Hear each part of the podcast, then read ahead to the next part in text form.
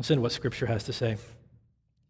The Bible says that Jesus is the Alpha and the Omega, the beginning and the end. He is the first and the last. He himself is the final. Amen. He is the Ancient of Days and the author of life. He is the bread of life. He is the chief cornerstone. He is Christ, our Creator, our Deliverer, our everlasting Father. He himself is God. He is the Good Shepherd, the great high priest, the Holy One, the hope of glory, the image of the invisible God, the great I am, the judge of the living and the dead, the King of kings, the Lord of lords, the majestic and the mighty, and no one compares to him. He is the only begotten Son of the Father, full of grace and truth. He is the power of God, the resurrection and the life. He is the supreme sacrifice. He is the way, the truth, and the life. He is the very Word of God made flesh. He is all of these things. And yet, somehow, as a church in this culture, we have sought and continue to find ways to reduce Jesus down to a minuscule, puny Savior who is in need of our acceptance of Him. Somehow we have managed to take the reality of who God is in Christ and bring it down to a place where He is nothing but a poor Savior who is in need of your acceptance of Him and my acceptance of Him. When the reality of it is, and the testimony of Scripture states that we are the ones who are in the most desperate need for Him, not Him for us. I mean, whether you know Him, whether you believe in Him, whether you love Him, or whether you hate Him, He is the reality of the breath that you breathe. When you wake up in the morning, the fact that your heart has rhythm and it beats and you take in air and you process air and oxygen is sent to your body and your body functions in a way that allows you to wake up and it allows you to take in breath, it allows you to live your life. You have that because He continues to give you that very grace and privilege of being alive today, whether you love Him or not. But somehow we have managed to take this unbelievable reality of who God is for us in Jesus and reduce him down to something that is in some kind of desperate need of our acceptance of him. And if what we have seen in the, last few weeks is, is true, if what we've talked about in this series so far and the unsearchable riches of the gospel is actually true, what we've seen is that we are in such a desperate need of Jesus that without him we stand before God justly deserving the wrath of God for the sin that we commit in the face of God. The belittling of God inside of our hearts that gives way to the lives that we live. That without Jesus we are in desperate need of someone or something to deliver us from the wrath of God that is justly due us. But thanks be to God, He, he made a way that Jesus has become the sacrifice for our sins in our place, exhausting the wrath of God that is justly due to us on the cross, and then taking the sins that we have committed before God, past, present, and future, and blotting the record before God of our sins away, taking those sins and putting them behind his back, delivering those sins as far as the east is from the west, such that we can look and we can stay because of God, not because of anything in myself, but because of God as one in most desperate need of Him, you really are forgiven. You, you really are forgiven. If what we have said and what Scripture has said in the past few weeks is true about who Jesus is and the fact that we are in desperate need of Him, the reality is you, you, are, you are forgiven. Jesus does not need us. Jesus is not wringing his hands and sweating, wondering whether or not I'm going to deliver him in such a way that you will accept him. He's not looking for your acceptance. He does not need you.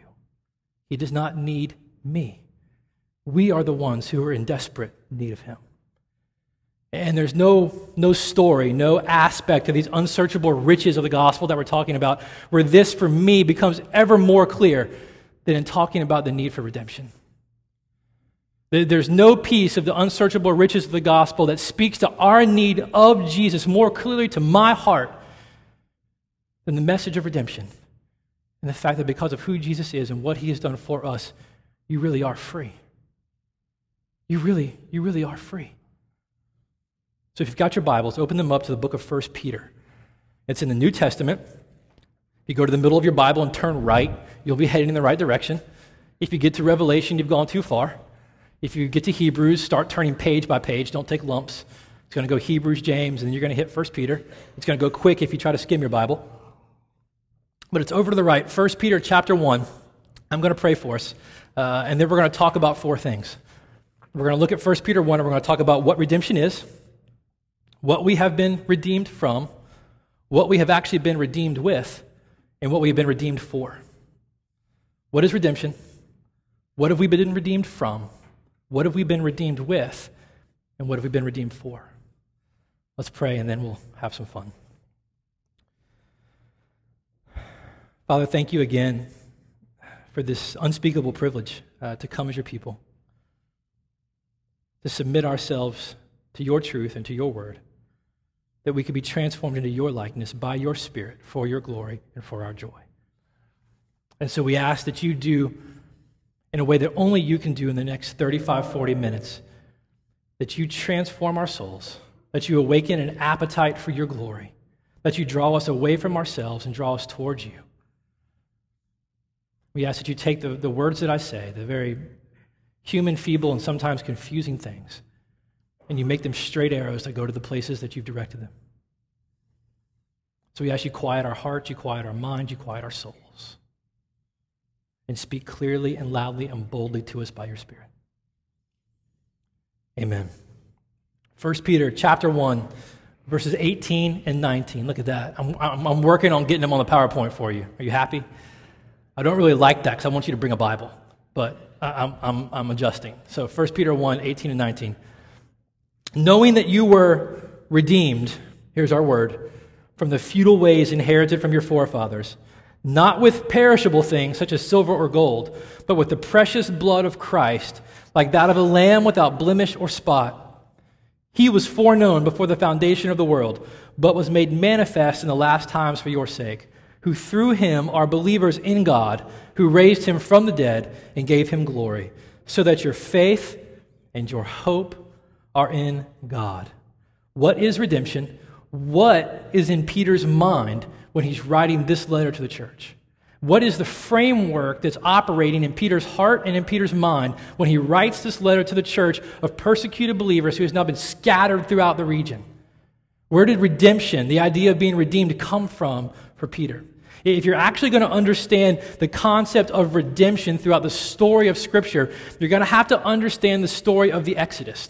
Somewhere in, the story of Scripture, now I don't know the exact number, I remembered it and then I didn't write it down, so I'm going to forget, but over 100 and I think 115 times, the Bible uses the word redeemed, redeemer, redeeming, some aspect of this idea of redemption. It's a, it's a mega theme, a mega story of Scripture. In fact, it is the message that God has given the church to proclaim. And contrary to the, the practical functioning of the church right now, at least in this culture, where we seem to be the people who proclaim a moralization of the culture and a moralization of the people around us, morals and the moralizing of ethical behavior is not the message that God gave His church to proclaim. The message that God gave His church to proclaim through their lives and out of their mouths to the nations that all people will be reconciled to God is the message of redemption. It is the grand story of the entire Bible.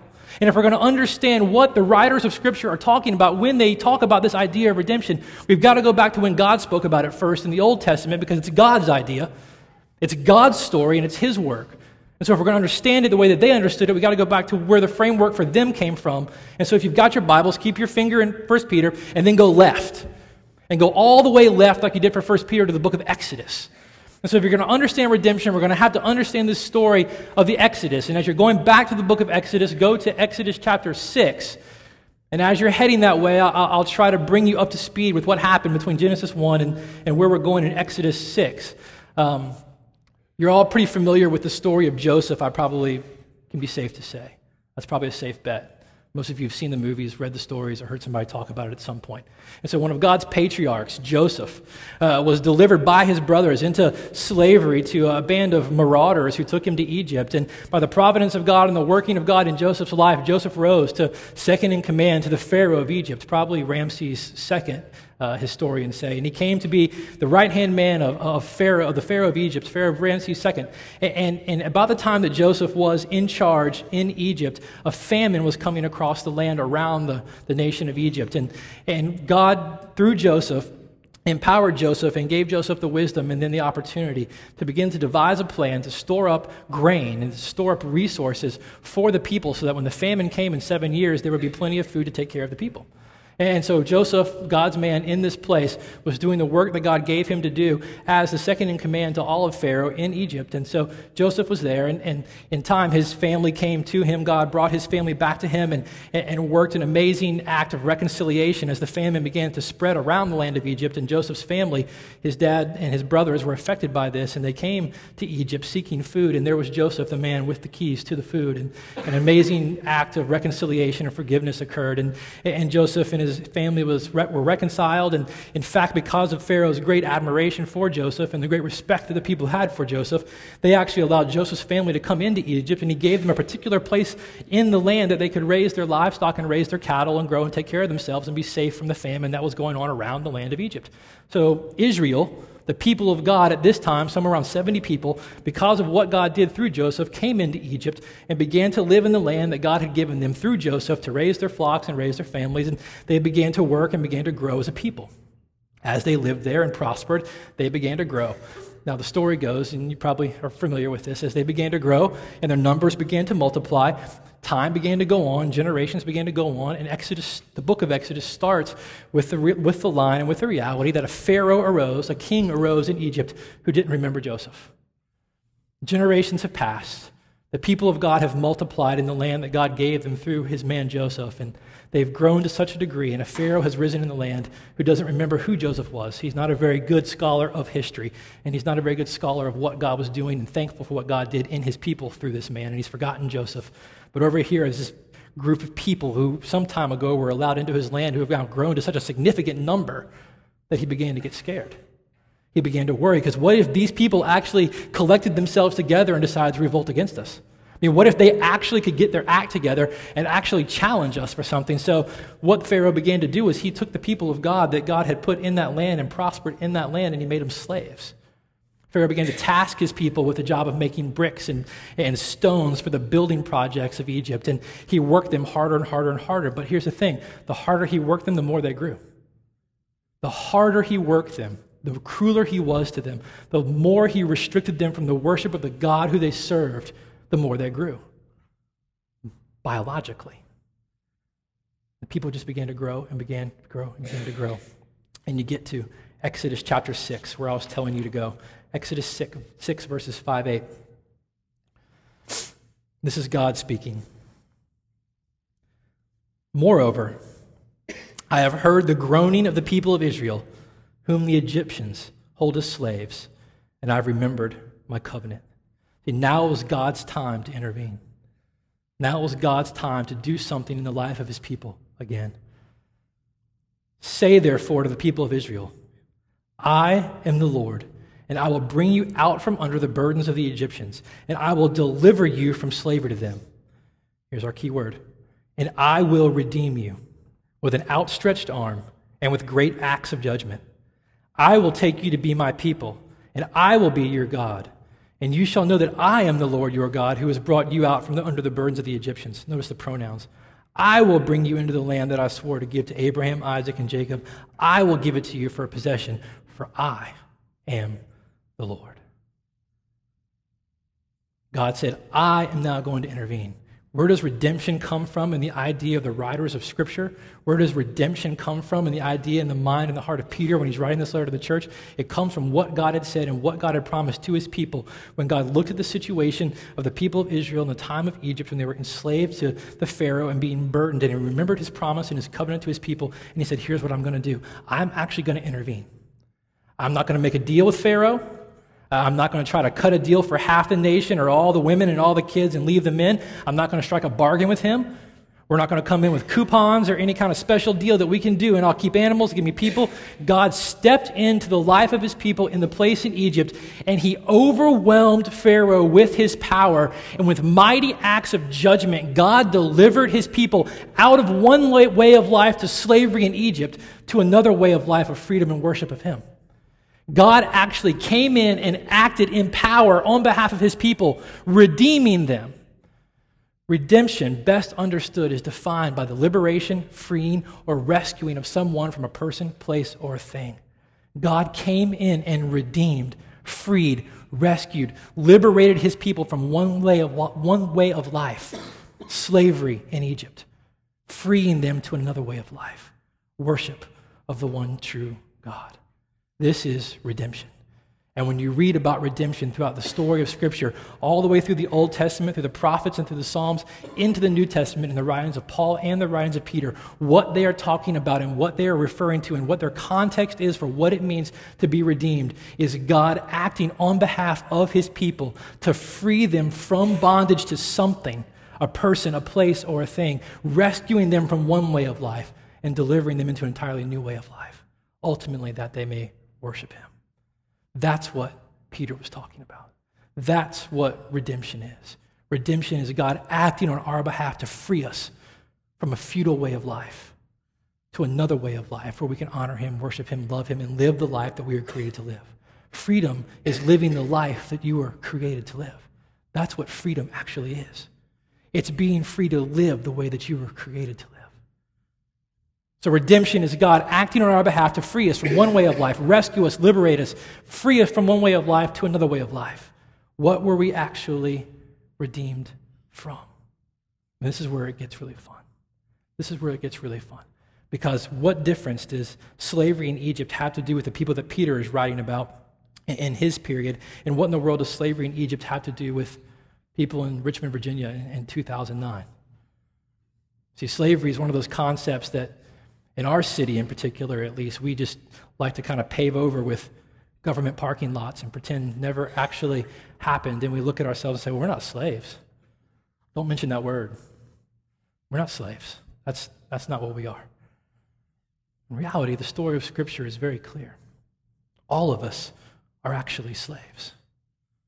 All of us, Scripture said, are slaves to sin and ultimately slaves to death, the consequence for our sin. If you don't think so, I've never been able to get around this from the first time I heard it. If you don't think so, some of you know what I'm going to say. Try not to sin and try not to die. If you don't think that without the redemption of God through Christ that we're going to talk about, you are free to not sin and not die, I'm willing to watch. I'm willing to be proven wrong. All of us without the work of God on our behalf, liberating us from one way of life to another, are slaves to our sin and slaves to death. But Peter gets a little more specific, which is more helpful. Peter gets a little more specific about what kind of sin in particular we find ourselves enslaved to. And I, I really like this. So go back to Peter. If you're in Exodus, keep your finger. I told you to keep it there in Peter. Go back to Peter. What were we actually redeemed from? This is what Peter says. We were redeemed from the futile ways inherited from your forefathers, from our forefathers, from my forefathers. What Peter's actually saying on one level is there is a way of thinking, there's a way of living, irrespective of the realities of God, who God is, what he has done, and ultimately who God is for us in Christ. That is a way of thinking and a way of living, irrespective of those things, not taking those things into regard, not thinking that there's a different way of living, and actually working out the patterns and realities of the worldview that we carry without reference to who God is. There's a way of thinking that's passed down from people to people, irrespective of who God is and what God's done and the realities of redemption through the power of God. There's a way of thinking that's passed down, and we just generation after generation live accordingly. There's a futile way of living. That word futile is the same word translated in Hebrew back in Ecclesiastes vain, vanity, meaningless, empty, vaporous way of living that is passed down to us through our forefathers from generation to generation that doesn't take God into account and that simply assumes this is the way things have to be. There is no other way to live. It's just who I am. This is what my dad did. It's just who I am. This is the people I come from. It's just who I am. I didn't get to go to school. It's just who I am. We didn't have any money. It's just who I am. I grew up here. I did this. My dad did this. My mom did this. It's just who I am, and that's the way it is. And we just live as if there's no other way to actually live. It's a futile way of living passed down that's as real as it was to Peter then, the Israelites in the Old Testament, as it is in the suburbs of Richmond now, and the most impoverished inner places in Richmond now, in any city throughout America. It's as real and tangible as it was throughout all of history. There are futile and empty ways of living passed down generation to generation. Work hard, get a job, make money. Make money, get a wife, have kids. Make more money, work harder so that they'll love you and you can get them to care for you and love you. And you show them that you love them because you make money and you provide for their resources, irrespective of the time that you spend with them and the way that you love them. You're supposed to get a job, make money, give them things, and they'll know they love you. And when they fail to actually love you and respond to you the way that you wanted and see that all of your material blessing and possession and the big house you got and the cars you got and the schools you sent them to were actually your way of trying to say, I love you because you never actually said it or you never actually did anything with them, you find a new wife. You find a new wife, one who will appreciate the things that you buy, the things that you do, and the lifestyle that you afford who doesn't make you say, I love you, who doesn't want you to care for her, who wants the things that you think that you're going to provide for her. And you see your kids when you get a chance to see your kids, but they've become a nuisance because they're actually getting older, but you provide for them because you send money. And so you work harder, you make more money, you make a name, you get a wife, you get kids, you get a new wife, one that doesn't really care about you, but wants the things that you can provide for her, and it's passed down for generation to generation. And so I wake up and I think, here's what I've got to do. I've got to work hard. I've got to get a job. I've got to get an education. I'll go and make money. I'll find somebody that I can provide for. And she doesn't appreciate what I provide for, I'll find someone else. I'll find someone else who appreciate what I provide for.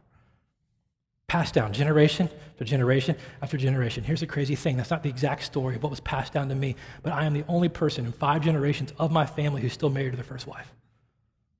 Five generations. I'm the only one without the work of God and the message of redemption and the power of God of rescuing you from a futile way of living passed down, irrespective of who He is, I would not be the person that I am today, about to celebrate my ninth, ninth year with Aaron next week. No way. No way. Relationships were simply a means by which I could manipulate someone to feel a particular way about me so that when the time came, I had a couple of people lined up just in case. I was a master at manipulating women to feel a particular way about me, to prove to them that I could be exactly what it was that they actually wanted, so that they wanted to be with me. So when the time came when I was ready to not be with someone else, I could be with someone else that I had been manipulating and cultivating for a long period of time. Married coming up on my 10th, ninth year? No way. No way. Not going to happen without the work of God in my life, redeeming me from a futile way of living that was inherited and passed down, irrespective of who God was to me. No way. But because of who God is in Jesus, because of the message and the story of redemption, because of God redeeming me from the futile way of living that I watched, that was passed down, that didn't take Him into account, I'm an absolutely different person. I live an absolutely redeemed and renewed life. That is not who I am. It is not who I have to be.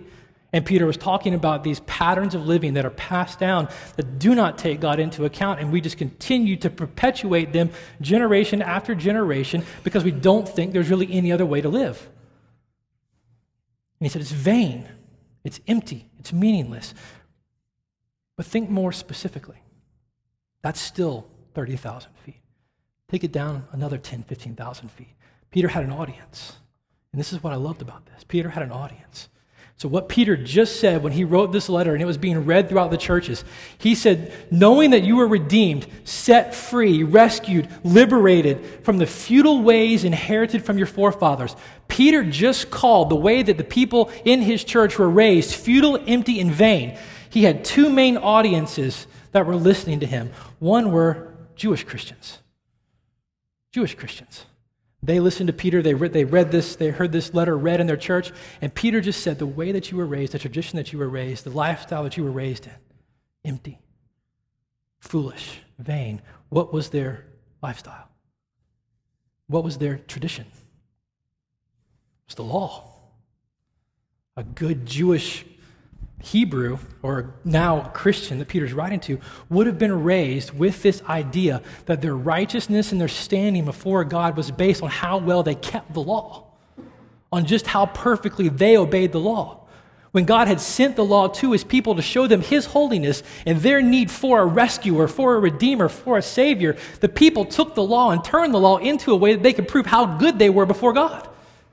They took what God gave them to deliver them, to show them who He was, and took it upon themselves to make it a way they could earn their favor before God. And so, generation after generation grew up under the weight of having to perform a certain way to stand righteous and forgiven before God, knowing in their heart and knowing through the function of their life that there was no way they could actually do it. In fact, if you, do I have it up there? Do I have Galatians up there?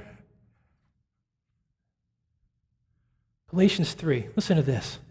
Here's the reality under which they lived. All who rely on observing the law are under a curse. For it's written, Cursed is everyone who does not continue to do everything written in the book of the law. This was a tradition passed down to the people, one group of people listening to Peter, the church people. They grew up under the reality that they were cursed if they could not do everything perfectly that God had appointed for them in the law.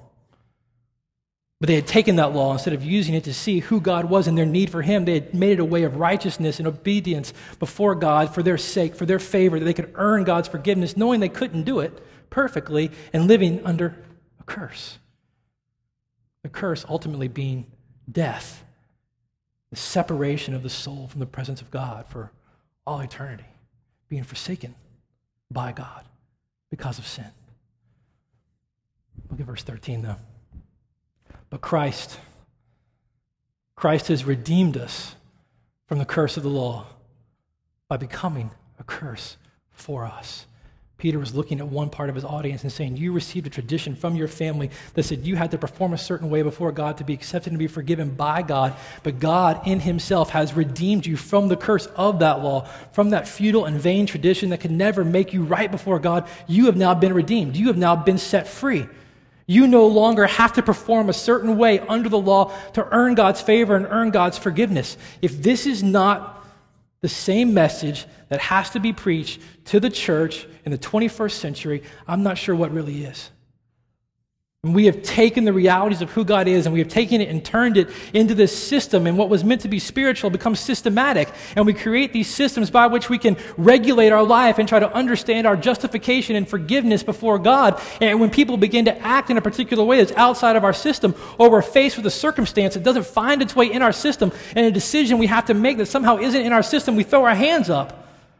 Because the law, legalism, the rules that we've attached to who God is and what He has done don't fit the decision we have to make. And we've used law as a way to actually not live life, not live in the freedom that God has given us because of Christ. And we use law to not live life and to order our life in a particular way that we never have to actually trust Him for anything. So when someone or something comes in and it doesn't match up with the system that we put in place or the rules or the laws that we put in place, we have no way to actually relate to it. We have no way to actually evaluate what's going on, no way to actually make a decision. Legalism has confined us from actually living life, from actually living in the freedom of the redemption that God has given us.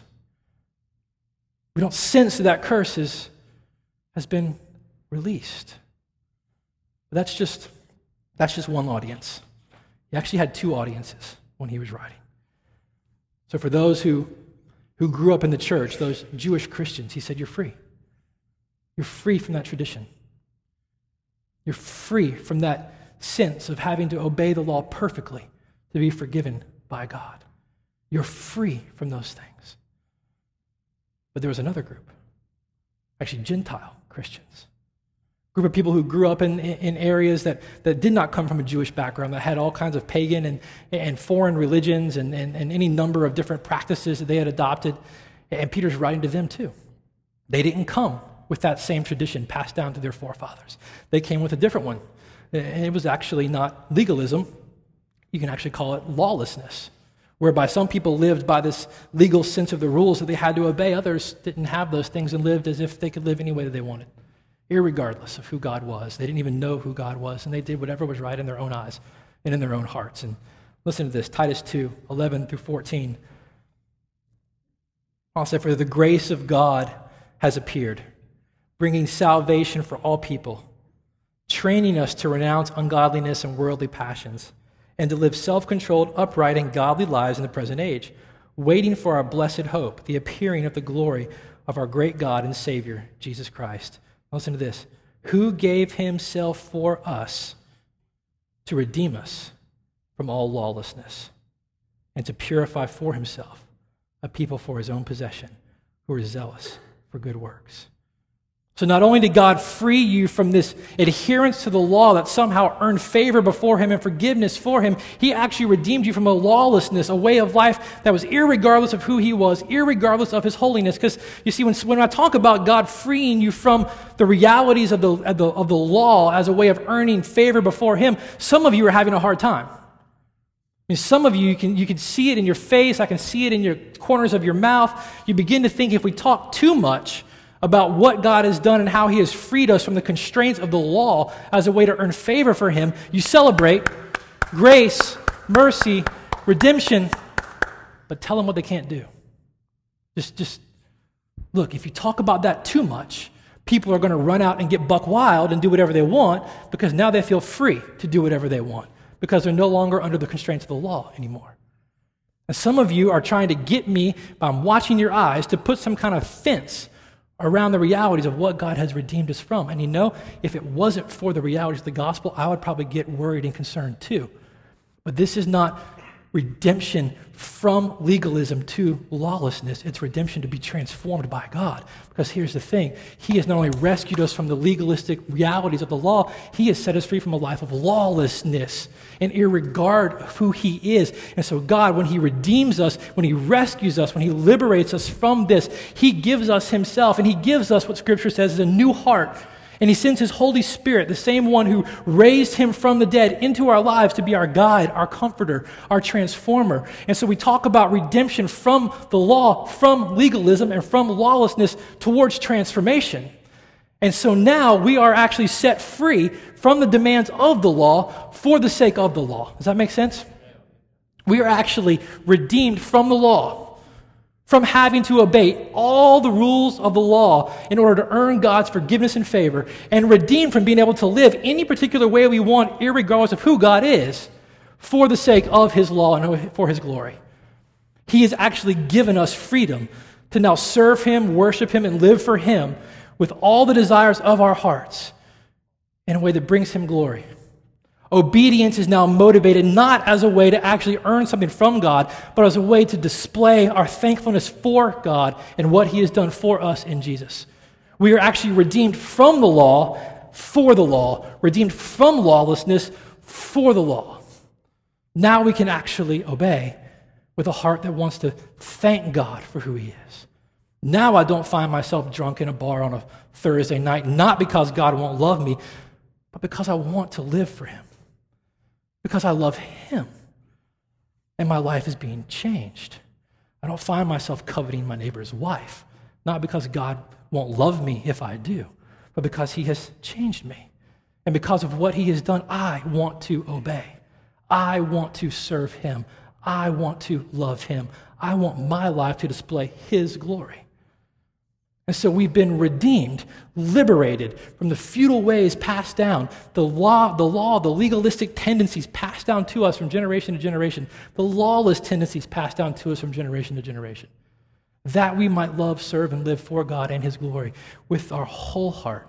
That we might actually be free to live the life He's created us to live that we wouldn't have to create some sort of system to evaluate all the decisions that we have to make and our circuits fry when something comes into our, our life that doesn't fit our system and we're not able to actually make a decision about what we should do. Uh, that's, that, that, that is the most, uh, man, that is the most gut wrenching, heart wringing thing for me as a pastor. When you sit down with somebody who, who has a sincere love for God, I mean, no doubt in the love for God but, but they've constructed this system of behavior, this system of living around who they understand God to be and how they're supposed to live in a way that, that honors Him. And a decision or a circumstance comes into their life that doesn't fit their system. And they go haywire. They can't actually think. All of a sudden, they don't know what to do with this thing. I didn't create a, a rule for that. I don't know how that fits. I, I don't know where that is supposed to go. These are all the things you're supposed to do. This doesn't fit in there. What, what do I do? I get paralyzed. Paralyzed. Because the law has ceased to be something that directs them towards God and fulfills the desires of their soul and their heart because they're compelled by who He is for them and they want to love and obey, but it's become a way that they justify themselves mostly in the eyes of other Christians. Very rarely, when you push hard, against some of the problems that we have in the church for particular things that the Bible says we're free or not free to do. Our problem with it is more or less what other people in the church will think about us if we actually do or don't, and less about what God will think. And so we create these systems that we can't, we can't figure out certain things through because it doesn't fit, and we become paralyzed. And God has redeemed us, freed us, liberated us, set us free from the empty and vain traditions of the law and of lawlessness that have been passed down to us. He set us free. You are, in fact, free. If you are a Christian, you are, in fact, free. Unbelievably good news. Unbelievably good news. What were we redeemed with? Go back to 1 Peter. What were we redeemed with? If that's redemption and that's what we're redeemed from, what were we actually redeemed with? I'll actually, I've got it in here.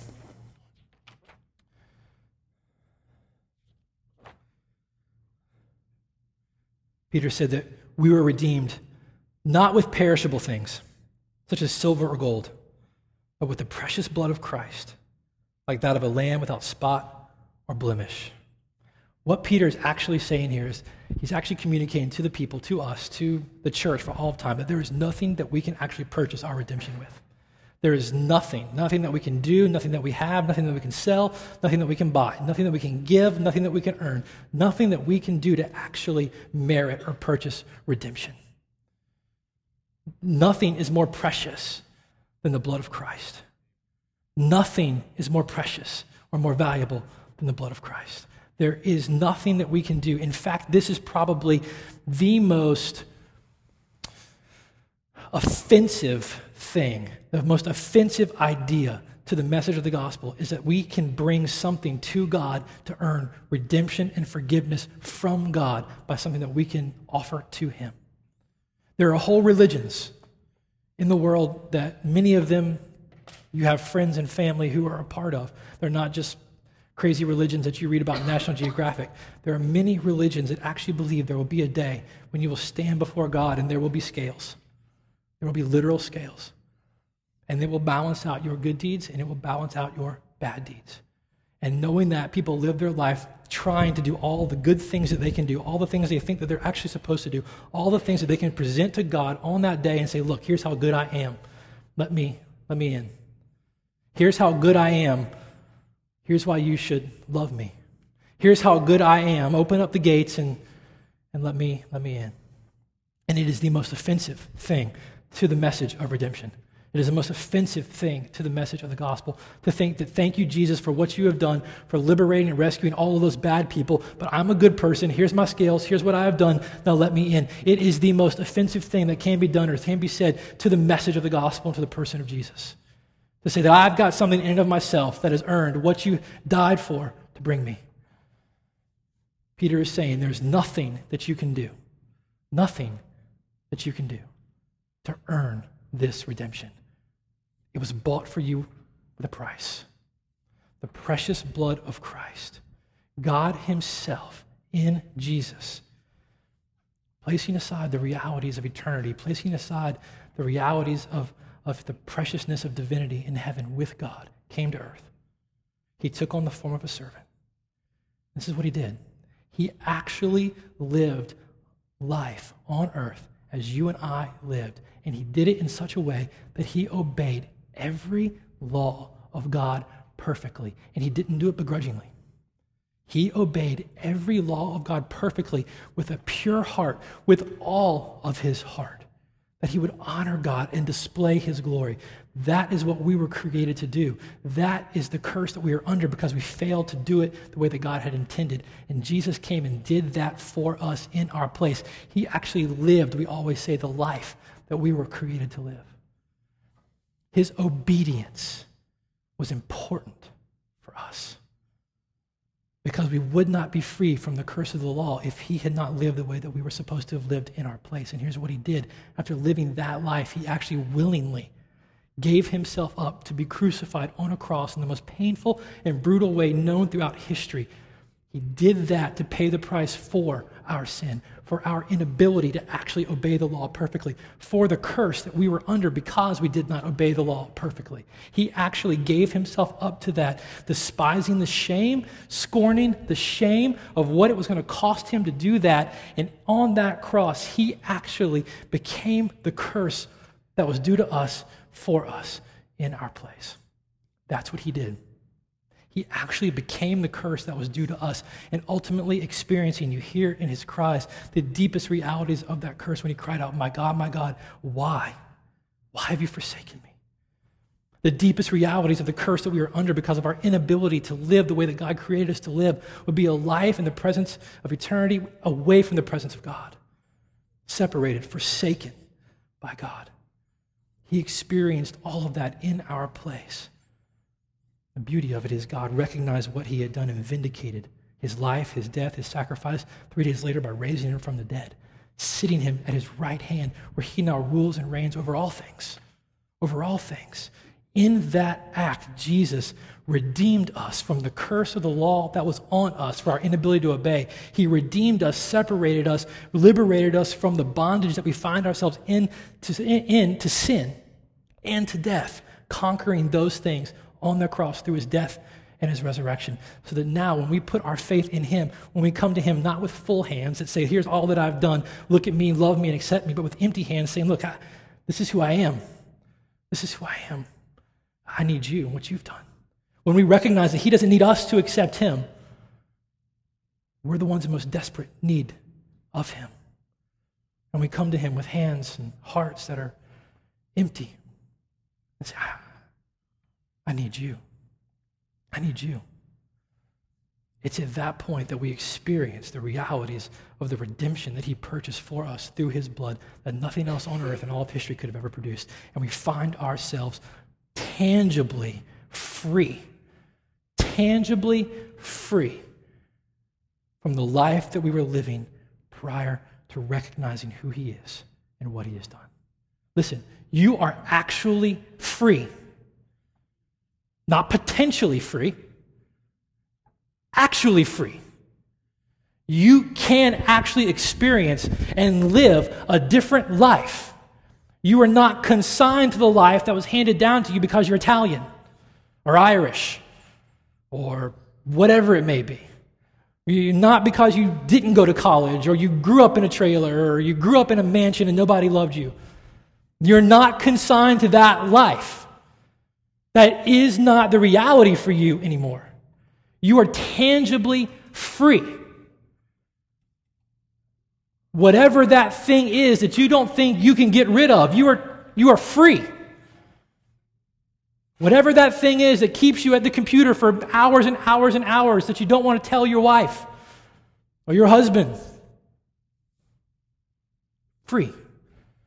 It does not have any power over you any longer. It does not have to be that way anymore. You're actually free. Free. All the things you think will get you freedom.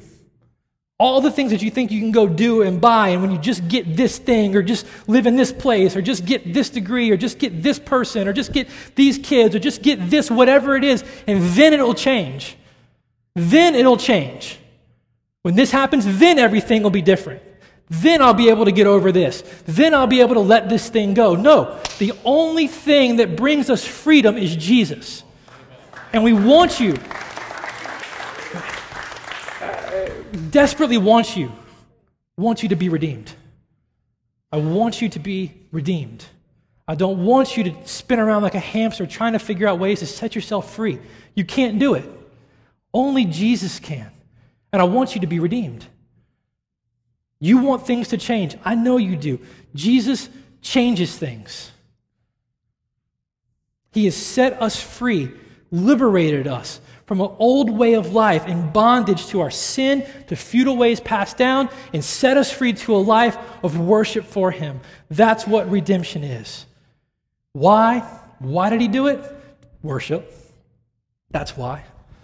Look what Peter said. He was foreknown before the foundation of the world but was made manifest in the last times for your sake, who through him are believers in God, who raised him from the dead and gave him glory. Look at this. Why? What were you redeemed for? So that your faith and hope are in God. That's what you were redeemed for. What you put your faith and your hope in, you worship. What you put your faith and your hope and your trust in, you worship. God has set you free from that life towards Him so that you could worship Him.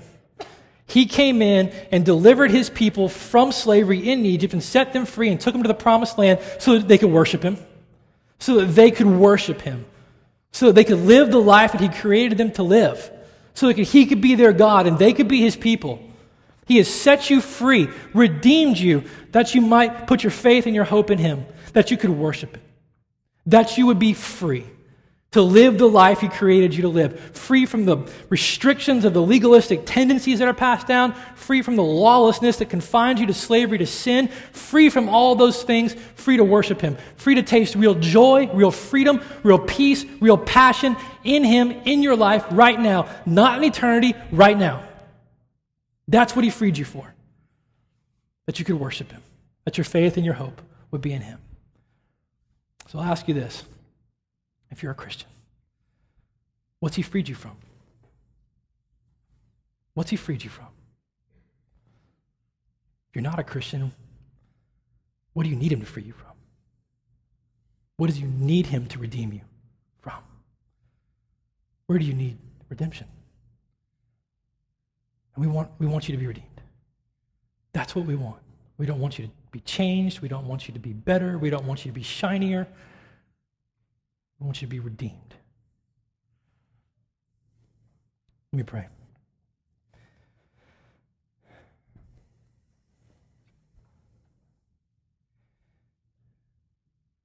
Father, I'm all too, uh, I'm all too prone to convince myself that you need me to accept you that you're waiting for me to just accept what you did and, and, and somehow or another make you look better than I think you actually look, when the reality of it is, I am the one that's in desperate need of you.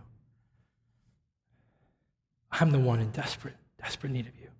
Without you redeeming my life, without you redeeming my life, I honestly get sick to think about where I would be.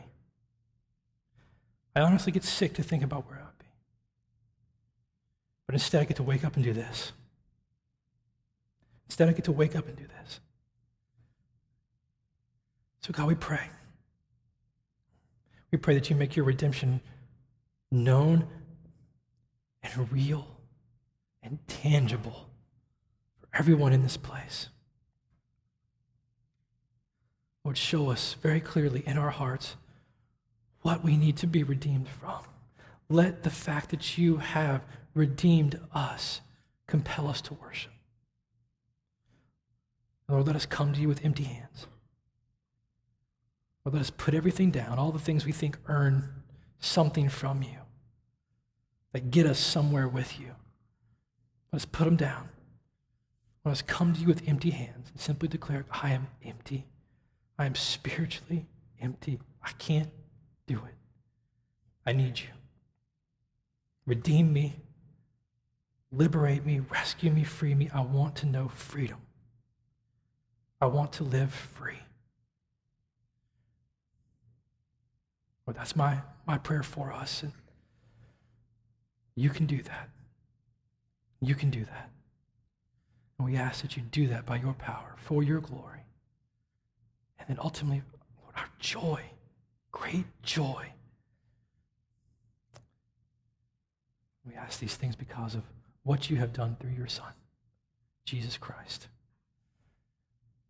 To him be the glory forever and ever. Amen.